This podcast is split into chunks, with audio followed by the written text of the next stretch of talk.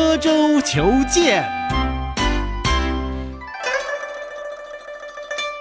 我们每个人呢，呃，碰到什么事情都要动动脑筋啊，要求新求变，不能够墨守成规。说个故事给你听。古时候哈，有一个书生啊，就是读书人了，他有一把祖传的宝剑，哦哟，宝贝的不得了哦，他每天都把宝剑带在身上，睡觉都抱着睡呢。有一次，这书生呢，准备要坐船到这个江的对岸呢，去看看同学。过江的时候，这书生看到江里面浪花飞卷呢，壮观的不得了啊！不由得就动了雅兴，就在船头吟起诗来：浪奔，浪奔，浪流，浪流，万里滔滔，万里滔滔，江水永不休。好了，别闹了啦啊！继续说故事啊。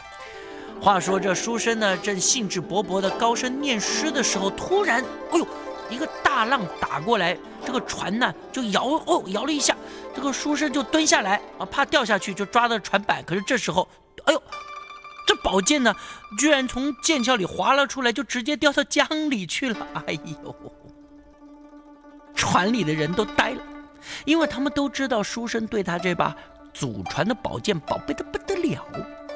现在呢，剑掉在江里了，哦，他一定会捶胸顿足啊，伤心的不得了。哎哎，谁知道书生并没有这样，只见他不慌不忙，用剑鞘在宝剑落江的那个船舷边呢做了个记号，然后就说嘿，这下我可就忘不了宝剑是在哪儿掉的啦。：“这船一到岸边呢，这个书生呢，赶紧就招来附近呢很会游泳的渔民，他指着船舷上的那个记号说。”我有一把贵重的宝剑啊，从这个地方掉到江里去了。嘿，麻烦大家帮我打捞打捞，谁找到了宝剑，我一定重重有赏。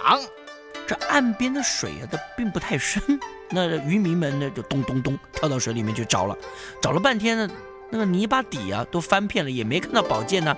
他们就再问一下书生，到底是怎么掉到江里的？书生就说我刚刚搭船过江，这船走到一半，宝剑就从船舷这个地方掉了下去的嘛。我！